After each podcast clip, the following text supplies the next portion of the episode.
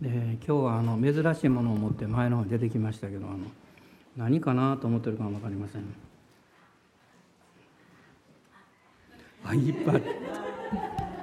嬉しそうに顔してるでしょ？これね。もうあの別にこういうのあんまり使うの好きじゃないんですけどね。どうしてもいや内心は好きなんですけど。あのちょっと見にくいんですね目がね。どうしてもね。でどうしようかな。いろいろ考えたんですけどあの、まあ、聖書はもちろんちゃんと使いますけどあの私はメッセージのこう一応こう要約っていうかねこう夜いつもねあの土曜日の夜作るんですよ夜中に。ずっとね。でこれ書く売ってあるんですけどねやっぱりねこれ見にくいんですねこう目がね疲れてきてね。でそれでそれをここに入れて、はい、あのちょっと明るいから読みやすいかなと思うんですが。でもこういうのあんまり使わない方がいいかなという気もあったりですねいろいろあの複雑な気持ちなんですけど一応今日は両方持っておりますから 試しにやってみようかなと思ってあのここ置いています。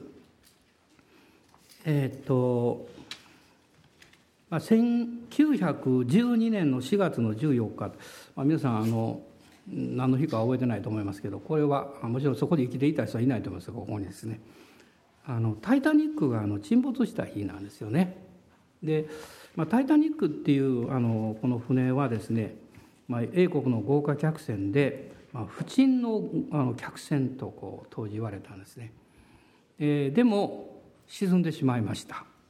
あの前の日の夜に氷山にこうぶつかってですね。で、まあ、翌朝未明に沈没したんです。でその沈没のこの原因っていまあ、未だにいろんなことをこう言われてるんですがあの、まあ、最終的にやっぱり人為的なミスがですねいくつも重なったということなんですね。あのまあ、例えば船がスピードを出しすぎていたとかですねでぶつかった後もこの無線で救援をしたんですけどそれを受けた船の、えー、何ですかね、えー、人が寝ていたとかですねそれから沈没する時船を止めてしまったとかなんか動いてる方がいいんですかね、まあ、そういろんなことがあったらしいんですけども実はその一つにその一つにですね実はあのこう船がこう夜動いてる時に監視をするでしょそれを肉眼でやってたんですね。でなぜ肉眼でしていたかっていうと実はこの双眼鏡が入っている保管室の鍵がなかったんです。でその鍵を持ってる人がねその出発の前日に、まあ、あの下船を命じられたんです。でその時彼が、まあ、意図的じゃないと思うんですよ。誤ってですね鍵を持っていってしまったんですね。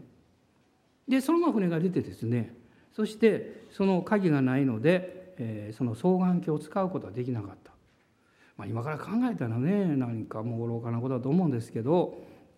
でその双眼鏡が、まあ、数年前に実はこれはあのオークションに出ましてですねあ、人間って何でもオークションなんですね。私の眼鏡オークションで1000万ぐらいだから買ってくれませんかね、まあ、ないと思いますがね。あのこれがあのジョン・レノンだったら絶対売れるんですけどね。あのなんと当時で日本円で1830万円で売れたんだそうですね。でまあ、そんなもの持ててどうするかなと思うんですけど、まあ、やっぱりその中で、まあ、私もそれを記事をこう見まして、まあ、危機管理っていうかまあ、そのことの大切さということをもう一回教えられましたで私たちいろんな面でこの生活面においてもこの危機管理というのが必要なんですけどやはりクリスチャンとしての危機管理、まあ、それはやはり自分の生活そして自分の体ですね、まあ、それがあのとってもこの大切だと思うんですね。で今日は第一コリントの6章の19節からこの20節のところを開いていただきたいんですが精霊の宮である、まあ、私たちの体、まあ、そのことについて、まあ、聖書からお話をしていきたいと思っています。第一コリント6章の19節から20節です。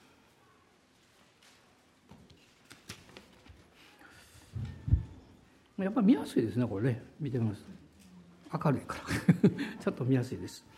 6章の19節と20節ご一緒にどうぞ。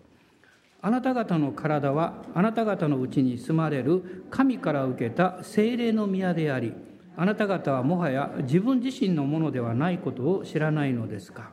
あなた方は代価を払って買い取られたのです。ですから自分の体を持って神の栄光を表しなさい。自分の体を持って神の栄光を表しなさい。まあ、この2世紀3世紀のこのクリスチャンの時代というのを振り返りますと迫害の時代でまさに迫害のこう時代であったわけですね。で迫害がもたらした要素というのは大体この3つぐらいありました。でこれはいつの時代でもあの同じなんですけどもこの古代のキリスト教においてもですね、まあ、その例外なくこの3つぐらいの要素があったんです。で一つはこの一般民衆の無知、まあ、キリスト教というのは全くこう新しい宗教でしたからいろんなこう噂が飛び交っていったんですね。でその記録を実は私はちょっとコピーしてきましたので皆さんにご紹介したいなと思いますがおそらく こういうのを聞くとですねええー、っていうかも分かりませんけども、まあ、どういうこの噂があったのか、えーまあ、これはまあ、民衆の間でこう広まった批判なんですけども、まあ、キリスト教の儀式や信仰に関する噂ですね。こういうことです。キリスト教徒は近親相関を犯している。あるいは子供の肉を食べる。彼らの祭司の正規を崇拝している。彼らの神は十字架につけられたロバである。ね、何とも言えない 噂なんですが、まあ、といった類の噂が広められたでこれらの噂の大部分というのはですね、まあ、キリスト教儀式に対する誤解あるいは偏見に基づいていたと言われています。まあ、例えばこのキリスト教のこのアガペこの愛さんを意味していますけどもいわゆる当時はですねこういうパンとブドウ酒だけじゃなくて実際食事をしたわけですね。でそれがこの曲解されてキリスト教集会では、えー、無節操な飲み食いの儀式にあごめんなさいの宴会が行われその後で明かりが消されて性的乱行が繰り広げられているという風評が立った。また生産の儀式にキリストが減臨するという信仰いわゆる生産式の中にですねイエス様がそこに臨在なさるんだっていうね、まあ、そういう信仰を持てましたからその信仰がおそらく高端物語と混合してですね、まあ、まさに奇怪な噂を生んだんだと思います。こういう噂ですね。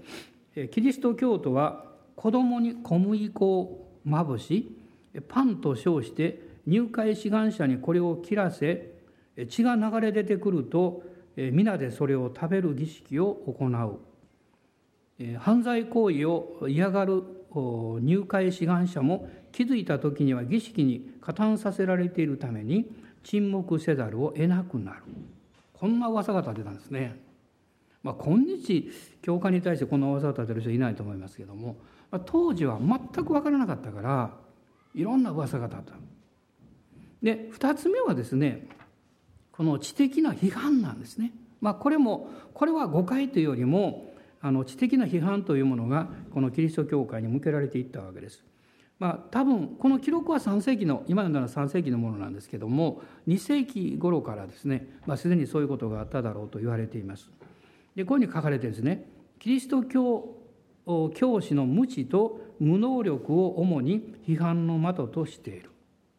だから、まあ、今で言えば牧師や指導者はやっぱり勉強しなきゃいけないところですね学ばなきゃいけない。ででキリスト教徒を教え導くキリスト教教師というのは実際には無知で社会的に最下層の人々であり彼らの教えはまともな批判に耐えないので彼らは無知な連中つまり女性や子供奴隷にばかり近づくのである。キリスト教徒は厳密には無神論者でないとしても些細な人間の事情に絶えず干渉するような無価値な神を崇めている。彼らの福音書は矛盾に満ちその教えはプラトンをはじめギリシャ哲学から登用したものに過ぎずしかもそれさえ歪めているのだ。良いものなど何もない。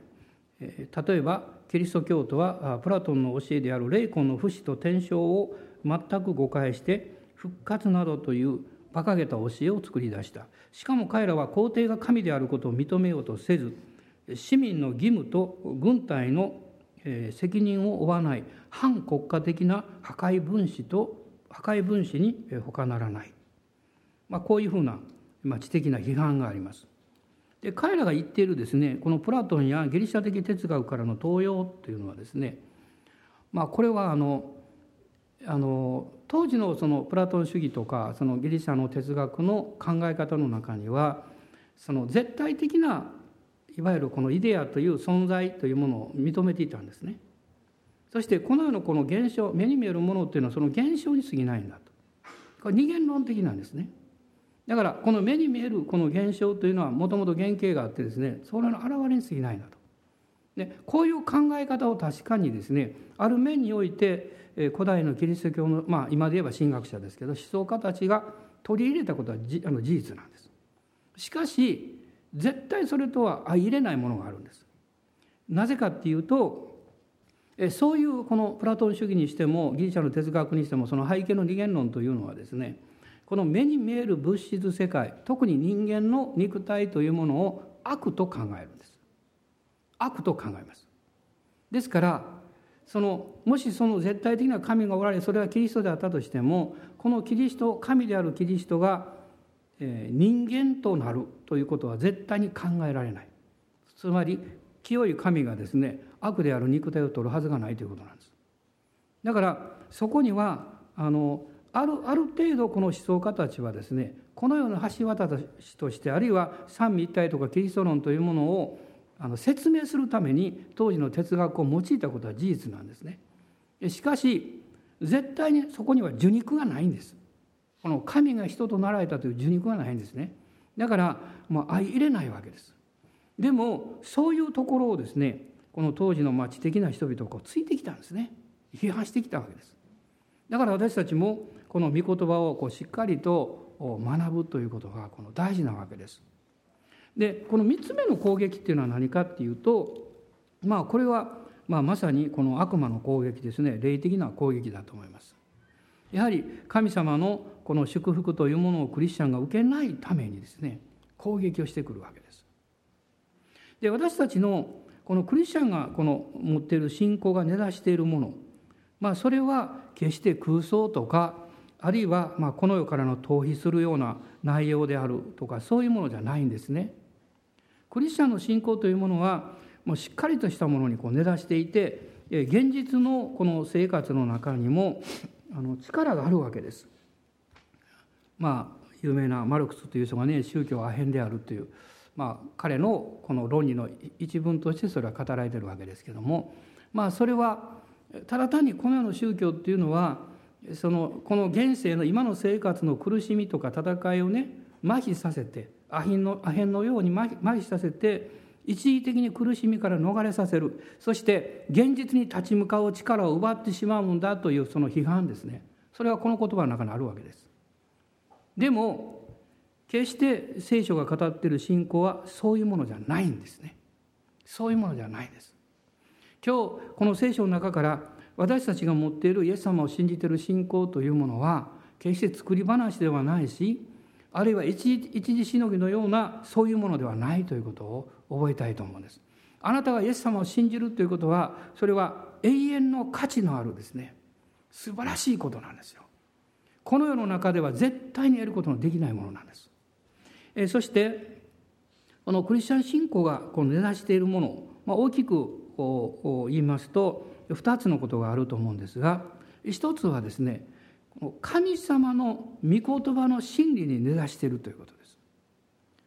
まあ、今の時代というのはこの絶対的なものを否定する時代なんです。しかし絶対的なものを否定して真実を私たちが受け入れることは絶対できないんですね。みんな疑っていかなきゃいけなくなるんです。絶対的なものを否定していくと。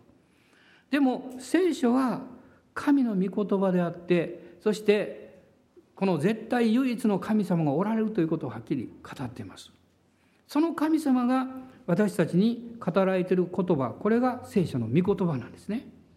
で詩篇の119編の43節を見ていただきたいと思います。詩篇の119編の詩篇の119編です。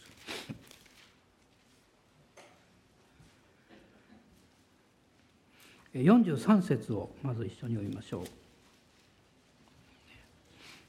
ご視聴どうぞ、私の口から真理の御言葉を取り去ってしまわないでください。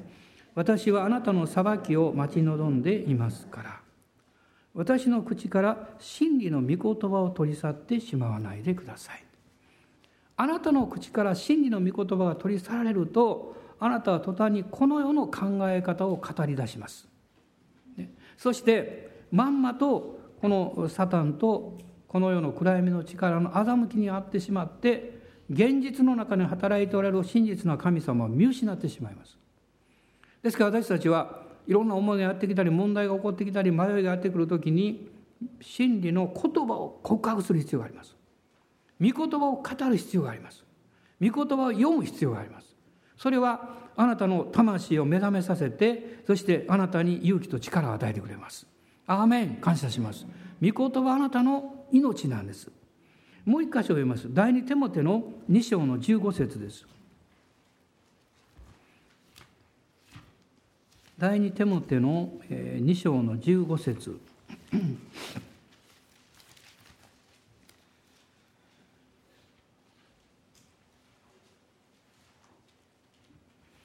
ご視聴どうぞ。はい。あなたは熟練したもの、すなわち真理の御言葉をまっすぐに解き明かす恥じることのない働き人として自分を神に捧げるよう努め励みなさい。真理の御言葉をまっすぐに解き明かすものになりなさいと言っています。そのためには私たちは御言葉を学ぶ必要がありますね。そして御言葉をこう知っていく必要があるんです。聖霊様はどうして今日力強く働いておられるんでしょうか。その私は第一の目的理由というのはですね真理の御言葉を回復しておられるんだと思います。御言葉そのものを回復する必要はありません。永遠に変わらないですから。でもその御言葉を私たちが受け止めることができるように私たちを回復しておられる。私たちの上に働いておられるわけです。ヨハネによる福音書の14章の17節。ヨハネ伝14章の17節ですが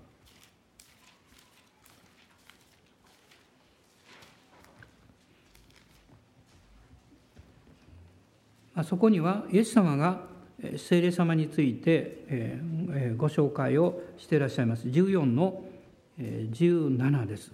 その方は真理の御霊です。世はその方を受け入れることができません。世はその方を見もせず知りもしないからです。しかしあなた方はその方を知っています。その方はあなた方と共に住みあなた方のうちにおられるからです。聖霊様は真理の御霊と呼ばれています。そして真理の御霊が真理であられる方を示されるわけです。イエス様はおっしゃいましたねこのヨハネ伝14章の6節の中で「私は道であり真理であり命である」とおっしゃいました。この聖霊様はですねですから私たちに真理の御言葉を回復すると同時にイエス様ご自身がどういう方であるかということを私たちに示されるわけです。そしてこの御言葉を通して私たちはキリストにつながるんですね。私たちがイエス様こう見えないですからね。イエス様どうつながるんですか。それはあなたが聖書の御言葉を信じることによってイエス様につながるんです。そうするとイエス様の命と力がこの御言葉を通してあなたの中に入ってくるわけです。私は毎月ですね最近はおそらく、えまあ、多い時は数百人の方のために祈ると思います。少なくとも100人以上の人が祈ってます。毎月毎月ですね。そしてそのように多くの人たちのためにこう毎月毎月この祈ってる中でもうますます確信が強くなってきています。それはどういう確信かっていうと聖書の御言葉神の言葉キリストの言葉には力があるということです。アーメン。感謝します。御言葉は人の人生を変えるだけじゃなくってその人の人生を根本的に救い出すことができる。そしてその人生を変革させることができる、ね、まさに神様の働きだと思いますね。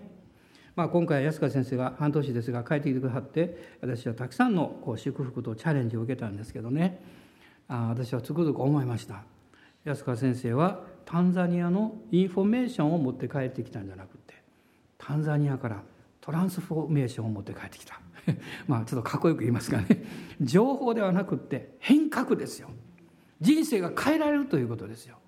もし皆さん私たち自身が変わらなければ私たちが関わっている家庭や周りが変わるはずがないんですよ。一番大事なことはあなたが変えられることです。そのあなたの人生を変える力はこの御言葉の中にあります。このヨハネによる福音書をもう一箇所開きたいんですがヨハネ伝の6章開いていただけますか？6章の63節です。63節。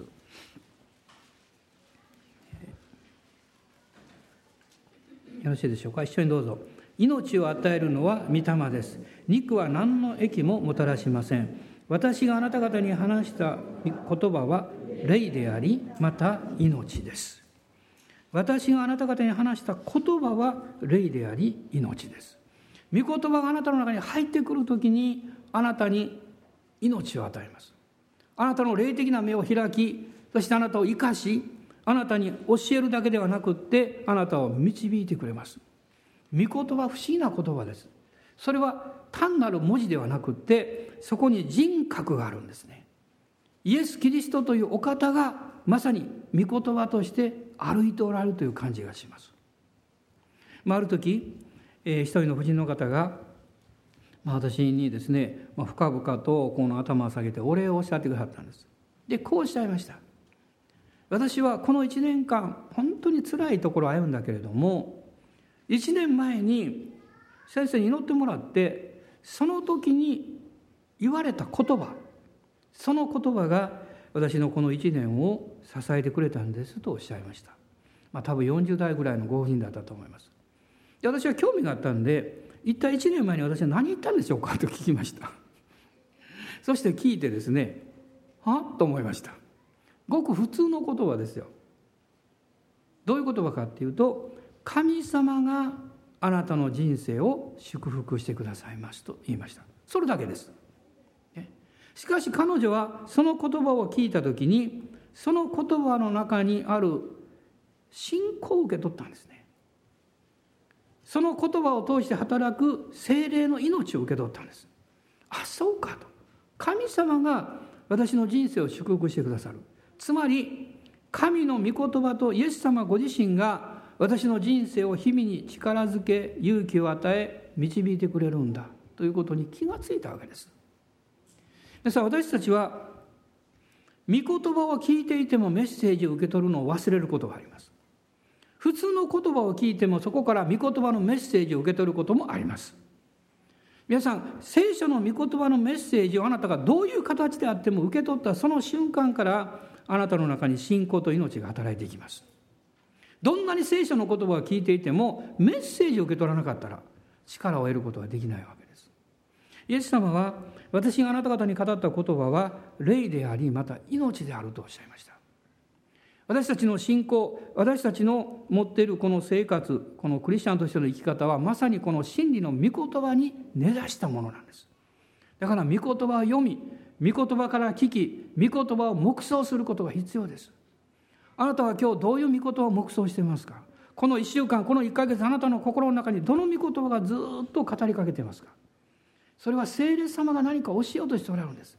こんな素晴らしいチャンスを逃がしてはいけないんです。その御言葉を瞑想し黙想するんです。そしてしっかりとこの御言葉に根ざしていくということです。もう一つのことは私たちのこのクリスチャン信仰というのは歴史的な事実に根ざしているということです。歴史的な事実です、まあ、人類の祖であるこのアダムからですねこのイスラエルの民がこの生まれていったわけです。もちろん私たちもそうですけどもでも彼らはその神様に対する信仰の命というものを失っていきました。これは旧約聖書の歴史を見ていくとそれがわかるわけです。そしてエジプトで増え広がって民族になりますが彼らは約束の地に行くまでに40年のこの荒野の旅を通るわけです。その中で神様はですね彼らに非常に重要なことを教えられました。そのその雛形としてその教えの形として彼らに命じて作るようにおっしゃったのが幕屋ですね。皆さん神の幕屋っていうのは第一の目的は何どこにあるんでしょうか？この出エジプト記の25章を見ていただきたいんです。25章の8節です。出エジプト記の25章の8節。旧約聖書の127ページになります。ご一緒にどうぞあの読んでみてください。彼らが私のために聖女を作るなら私は彼らの中に住む。これが目的です。実は神様を信じる民が神のところに行く前に神が神を信じる民の中にお住まいになりたかったんです。実は私たちが今その経験をしてるんです。私たちはイエス様を信じてますね。天国に行くでしょう。でもそこに行く前に神があなたの人生の中にあなたの生活の真っ只中に住みたいとおっしゃる。この幕屋の目的は主がその聖女を作ってその民がその聖女を作ってそして主がその中にお住みになるという目的がありました。今日私たちはそのことがイエス様の十字架によって実現したことを知っているわけです。イエス様の十字架の贖いによってあなたの体が贖われてそしてあなたの体の中に聖なるお方聖霊様が住んでくださるんです。アメンでしょうか？そのことをですねこのさっき読みました第一コリントの6章の中でパウロはこの語っています。もう一度6章を見ていただきたいんですが6章の19節そして20節です。あなた方の体はあなた方のうちに住まれる神から受けた聖霊の宮であると語られています聖霊の宮であるこのことはヘブル書の中には詳しく説明されています。どういうふうにそれが現実になされたのか。それはヘブル人への手紙の9章の11節から14節の中に書かれているんです。ヘブル人への手紙の9章の11節から14節です。開かれた方は一緒に読んでください。しかしキリストはすでに成就した素晴らしい事柄の大祭司として来られ手で作ったものでない言い換えればこの作られたものとは違ったさらに偉大なさらに完全な幕屋を通りまたヤギと子牛との地によってではなくご自分の地によってただ一度誠の聖女に入り永遠の贖いを成し遂げられたのです。もしヤギと牛の血また目牛の灰を汚れた人々に注ぎかけるとそれが清めの働きをして肉体を清いものにするとすればましてキリストが傷のないご自身を常しえの御霊によって神にお捧げになったその地はどんなにか私たちの良心を清めて死んだ行いから離れさせ生ける神に仕えるものとすることでしょう。十施節の中に手で作ったものでない言い換えればこの作られたものとは違ったさらに偉大なさらに完全な幕屋これは何でしょう？イエス様の肉体ですよ。イエス様が受肉されたということなんです。イエス様が人の子としてこの地上においでになったということです。そしてこの12節には「誠の聖女に入った」と書いてます。誠の聖女はあのモーセの幕屋のようにその、まあ、金がですね中にあって、えー、あるいは、え、この食台からこの光があってですねもう本当に、え、もうこの世のものとは違う雰囲気がそこにあるというそういう場所ではなかったんですね。イエス様のこの誠の聖女それはまさに十字架なんです。荒くれだったもう全ての人々に見せ物のようにされる最も、悲惨でそして恥ずかしくってそしてもうもうそこには行きたくないというですねその場所十字架ですよ。そこが聖書は聖女であったと言っています。ないならばそこで御子が十字架につけられることによって永遠の贖いが成し遂げられたからだと。その結果その結果私たちの幕屋であるこの肉体があがなわれて聖霊なる神が住んでくださる聖女とされたんだと聖書は語っています。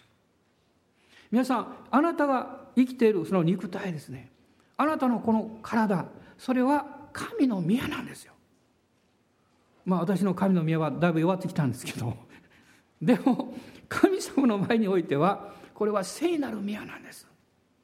大人の方におっしゃってください。すごいねってあなたは聖女ですよって。神の宮ですよって。へえというが分かります これはでも聖書がそう言ってるんですから。そしてこの精霊の宮である体というのはこの、えー、第一コリントの中に書かれていましたけれども神から受けた精霊がお住まいになる場所と言われています。この19節ですね。神から受けた精霊の宮ですよ。精霊様がおいでくださってあなたのうちに住んでくださった。神の住まいとされた。私は昨べねこのところを何度も何度も読みました。そしてもう一度考えたんです。このことが書かれている宛先はどこなんですか？コリントの教会なんです、ね。もし私がパウロであればいやパウロであればというか 私がこの手紙を書く 何か役目を仰せつかさったとしたらパウロのような信仰がないのでこんなふうには絶対書けないと思います。おそらく私が書いたらこうなるでしょうね。あなた方はイエス様を信じたんだからもっとまともな生活しなさいって、もっと清い生活しなさい、もっと自分の生活を顧みて神の前にへり下って悔い改めてちゃんとした生活を送りなさいって。つまりこれは私の視点から何というか励ましてるつもりで知った激励してるつもりで宗教的な、えー、規則の中に立法主義の中に縛っていくんですね。信仰がないとそうやってしまうんです。パウロは信仰がありましたよ。だから言ったんです。あなた方は神から受けた聖霊の宮である皆さんこのコリントの教会っていうのはどういう教会だったんでしょうか、まあ、コリントというあの町はですねローマ帝国で、まあ、最も大きな町の一つですね。当時40万人ぐらいの人が住んでいたと言われます。そしてもうそれは非常に繁栄した町ですけれども道徳的には非常に腐敗した町です。このコリントの教会の中にさえこの関わってきた問題だけを挙げるだけでですねこれ書き上げるとすごいですよ。党派分裂分派です。不道徳訴訟偶像への肉の問題種の生産の乱用の問題偽使徒結婚の諸問題集会における無秩序婦人の立場復活に関する異端こういうのが全部コリントの教会来てたんですよ。ね、特にパウロが心を痛めたのはこの道徳的な領域でした。ですからこの6章の今読みました御言葉の前の説を見てください。18節です。ここにはっきり書かれています。一緒に読みましょう。不貧困を避けなさい。人が犯す罪はすべて体の外のものです。しかし不貧困を行う者は自分の体に対して罪を犯すのです。不貧困を避けなさい。それはこういう問題がですねもう日常茶飯事のように教会の中にも影響を与えていたんですよ。その教会に対してそこにいるクリスチャンに対してパウロは言ったんです。あなた方は神から受けた聖霊の宮です。人間的に見てそんなこと絶対に言えません私たちの感覚や私たちの思いや理解というものはいかにこの地上のものに結びつきすぎているかですよ。私はそのことを考えながらああすごいなと思いながらですね同時に神様の恵みと憐れみがなければ精霊による刑事の理解がなければ自分自身をまた教会をこのように言うことは絶対できないなと思いました。皆さんこのお隣の方を見てねあなたのお隣の方は素敵な人ですよ。今日も本当に最高の人が隣にいますよ。クスクスと笑ってますけど。ね。でもその隣におられる方は生徒なんですよ。あの学校の生徒じゃないですよ。ねセイントですからね。聖なる党ですからね。これはすごい。神様によってあの選ばれた人イエス様の十字架によって贖いを受けた生徒なんです。だから精霊がおられるんです。どうして皆さん私たちがお互い精霊様がうちにある存在であるということを忘れてしまうんでしょう。それをあなたが兄弟姉妹を見るときに主にある人を見るときに生徒として見ないからです。生徒として見るということはその人の魂だけじゃなくて外側のこの体もキリストによってあがなわれたものであるということをしっかり認識することです。もう一度この6章の19節を見ていただきたいんです。もう一つのことがここで語られています。あなた方はもはや自分自身のものではないんだということです。だからあなたの体を傷つけたり害を与えるようなことをしてはいけない怪我しちゃいけないあなたの体を悪く扱っちゃいけない。聖書は現実を重視してるんですよ。この歴史の中にイエス様は来られたんですから。この歴史の中で生きてる私たちの生活そしてこの肉体を大切にせよと言ってるんですよ。それを何、えー、と言うんですかね。悪く取り扱っちゃいけないって。この日本のこの文化というか考え方の中にもですねそういうものは根強くありますね。まあ、神道っていうのはもともと性善説だったと思いますね。だから清めることによって良いものをこう取り戻そうとする、まあ、そこに清めとか修行とかいうものがかかってくるわけですよ。聖書は性悪説です。性善説じゃありません。その制約っていう意味はアダム以来罪を犯したアダム以来人間は罪の中に生まれてきていると言っていますしかし聖書は肉体や人間の体を悪とは言ってません。ここを誤解しちゃいけないです。サタンは騙してるんですね。確かに罪の性質を持って生まれてきていることは事実です。しかし聖書は私たちの体は決して悪とは言っていないです。むしろこの体をえー、イエス様の贖いによって贖われた人は健全に健康に神に捧げて用いられるように取り扱うようにと言ってます。このローマ人の手紙の6章を開いてください。ローマ人の手紙の6章です。6章の12節から14節です。一緒に読みましょう。はい。ですからあなた方の死ぬべき体を罪の支配に委ねてその情欲に従ってはいけませんまたあなた方の手足を不義の器として罪に捧げてはいけません。むしろ死者の中から生かされたものとしてあなた方自身とその手足を義の器として神に捧げなさい。というのは罪はあなた方を支配することがないからです。なぜならあなた方は立法の下にはなく恵みの下にあるからです。もし聖書が肉体を悪だと言ってるならばもうあなたの肉体は神になんか捧げる必要ありません。捧げてもどういう役にも立たないからです。でも聖書はこう言ってます。イエス様を信じてあがなわれて清められたあなた方の体を不義の武器としてではなく義の武器として武具として器として神に捧げなさいと言ってます。その手足ですね。特にはっきり手足と言ってるんですね。それは私の体を代表するものだからだと思います。このマルコ伝の16章の中にありましたね。病人に手を置けば病人は癒されます。私はその言葉はすごく心に残るんです。そこには病人のために祈ればと書いてません。手を置けばと書いてます。手を置くのはできます。誰でも、ね、なぜその手が大事なんでしょう。それはあがなわれた清い手だからです。どうしたら贖われた清い手になるんでしょう。イエス様の十字架を信じるだけです。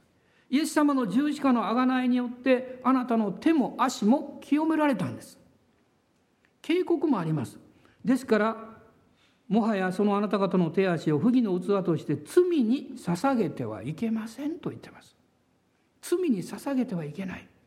あなた方の体に有害なものを与えるそういうものに支配させてはいけないと言ってるんです。神に捧げなさい。そしてこの14節にありました。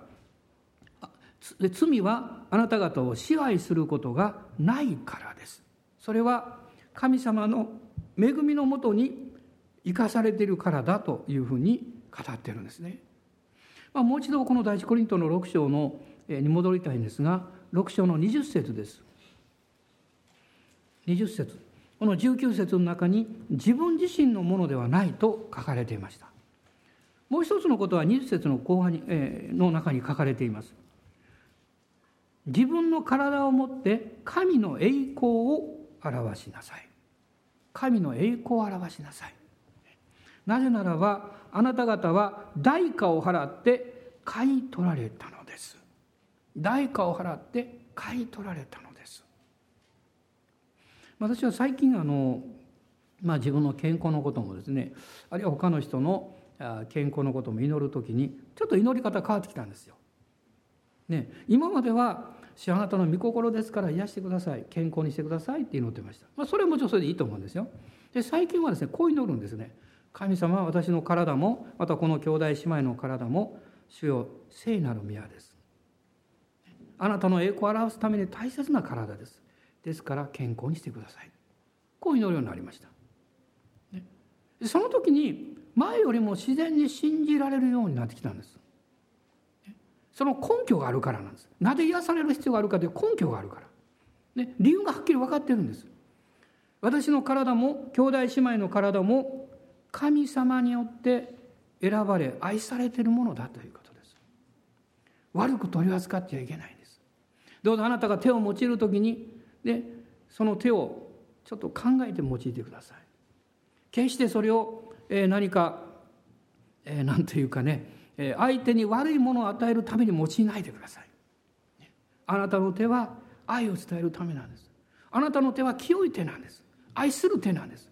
そして人々を癒していく手なんです。人々を支えていく手なんです。人々に勇気と力を与えていく手なんです。初めて、えー、私はあのヤンソン先生ご夫妻という方が、まあ、スウェーデンから来られて私たちの団体の最初の宣教師ですが堺の平岡町というところに住んでおられて宣教師官がありました。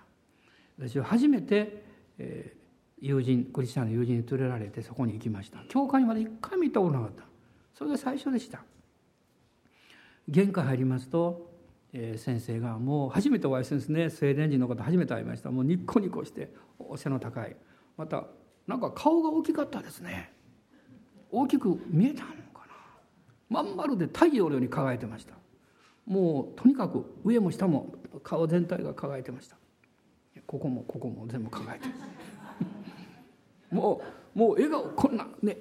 私はあのピースマーク好きなんですけどまさにこんな感じです。ね。大きな先生がですねね私の私を見るなりね「ブラザー兄弟よく来ましたね」と言ってグッとハグしてくれたんです。もう私は緊張してここんな感じ。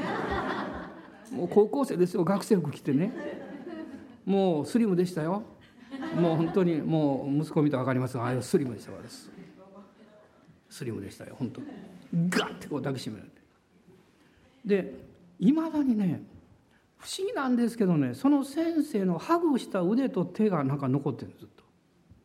私の記憶の中に、ね、もちろん大きな方ですから手も大きかったんだと思いますけどそんなことじゃなくてですねそのハグしてくれた腕と手にですねなんかものすごいあったかいものを感じたんです。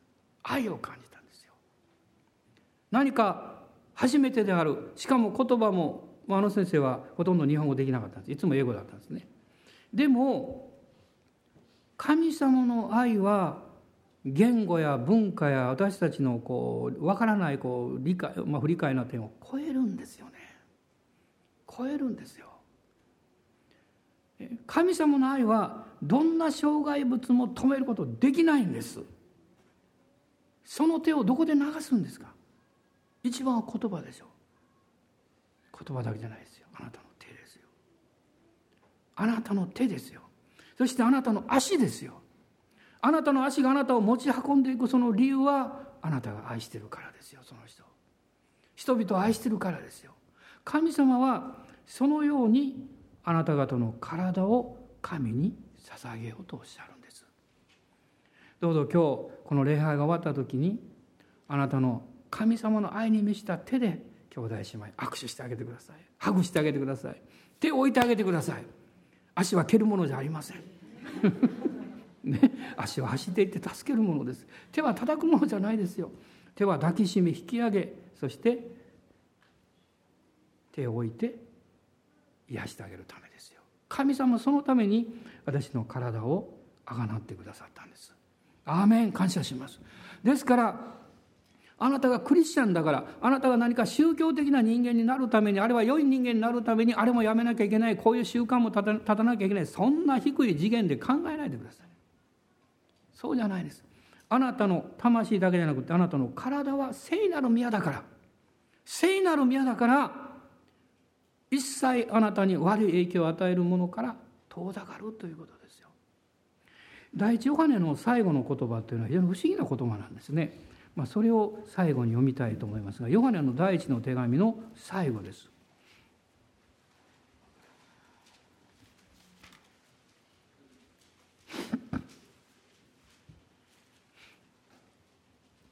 ご一緒にどうぞ。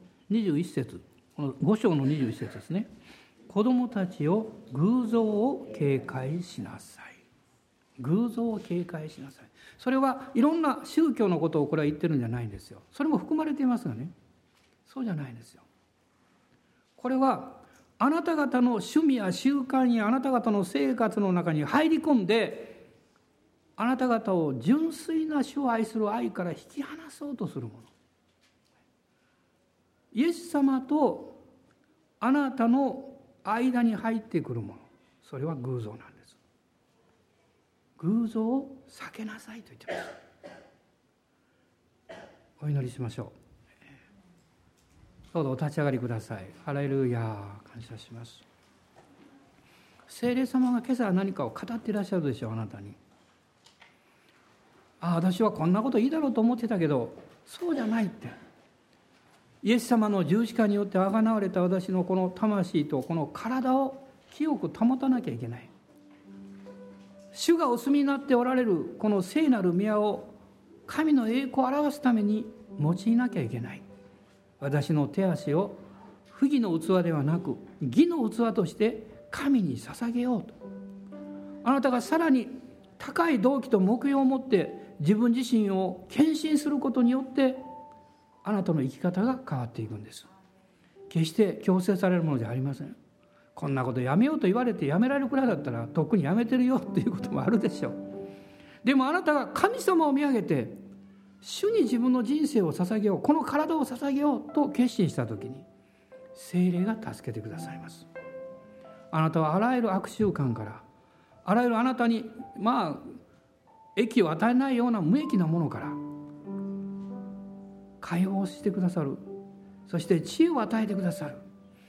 あなた自身の人生を豊かにするだけじゃなくってあなたの家族や周りを本当に幸いにし幸せにするためにあなたの全人生全人格そしてあなたの全てのこの肉体も主に捧げられて用いられていくようになると信じます。あなたの手は信仰の手になります。愛が流れる手になります。傷ついて傷んでる人のところに行って私たちは何ができるんでしょう？時には言葉は役に立ちません。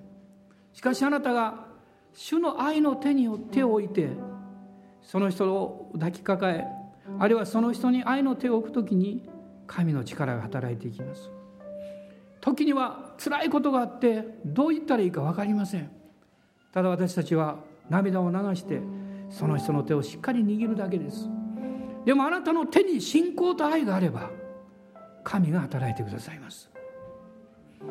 私は今日この体を神に捧げましょう。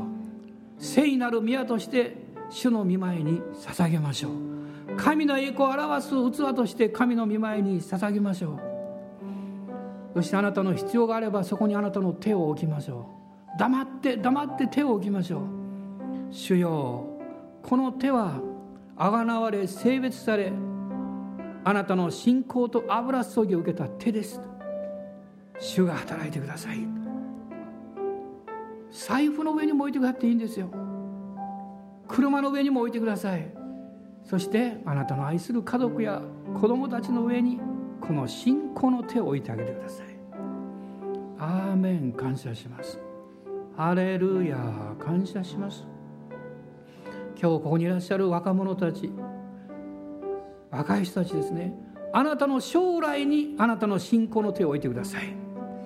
それはあなたの信仰の手を伸ばすことです。信仰の手を高く掲げることです。私は時々朝目覚めた時に右手がしびれてるのを経験するんです。なぜかと思う。よく見たら右手を高く上げて寝てるからです。いつ右手を上げたのかなと思うんです。でも私は理由が分かってるんです。眠りの中で精霊によって祈らされるんです。聖書に書いてます。男は清い手を挙げて祈れとこう書いてます。なぜか分かりませんけど私は手が上がるんです。右手が。聖霊様は私たちの起きてる時だけじゃなくって寝ている時も働きかけてくださるんですよ。私たちはそのままでは罪深いものなんです。何も誇るものなんかないんです。特別な人格の人なんかいないんです。でもイエス様の贖いによって十字架の代価を支払われて救われた人にとってこの体はこの手はこの足は聖なる宮なんです。アーメン。感謝します。ハレルヤ感謝します。どうぞ今日から皆さん聖なる手を挙げて職場で家庭で主を賛美しましょう。アーメン。感謝します。主をあがめましょう。ハレルヤハレルヤ。今信仰の手を高く掲げて主を礼拝しましょう。アーメンハレルヤ。おーアレルヤアメン。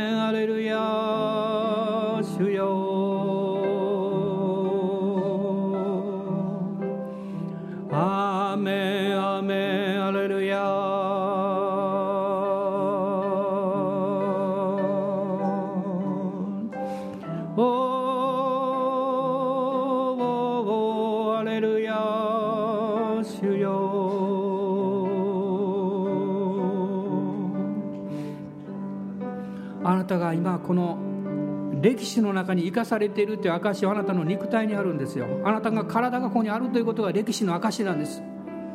そしてあなたのその肉体を通して体を通して主は栄光を表そうとしておられるんです。どうぞ自分の体を卑下したり何かダメなように思わないでください。いじめないでください。辛く当たらないでください。神に感謝を捧げましょう。私の盲点がそこにあったのかも分かりません。神にあがらわれたこの体として自分自身の肉体を考えるということです。そしてそこに油注ぎと主の権威が与えられているということです。神様はこの領域を開いてくださいます。そしてこの年奇跡をなさいます。なぜならば油注ぎと権威を持った人の手が置かれるところには神の力が現れるからです。あなたがトラブルが起こったらそこに手を置いてください。帳簿がうまくいかなくなったら手を置いてください。ハレルヤアメン。おお主よ感謝しますハレルヤ。ハレルヤ。おおイエス様感謝します。この手は癒すだけじゃありません。祝福の手でもあるんです。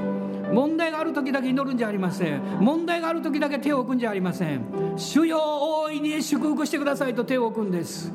アーメン。ハレルヤ。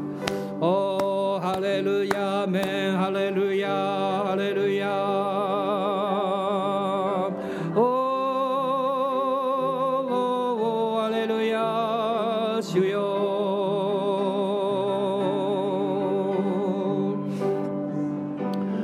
ての敵の隔ての壁は崩れ去っていきました。十字架の前で全ての障害物は崩れ去っていっています。仲が悪い人がいますか？手を置いてください。その人間関係に手を置くんです。近所の人がややこしいですか？手を置いてください。そちらの方向に手を置いて主を賛美しましょう。ハレルヤ。おー主よ。ハレルヤ。画面ハレルヤ。時には言葉がもっと問題を大きくするんです。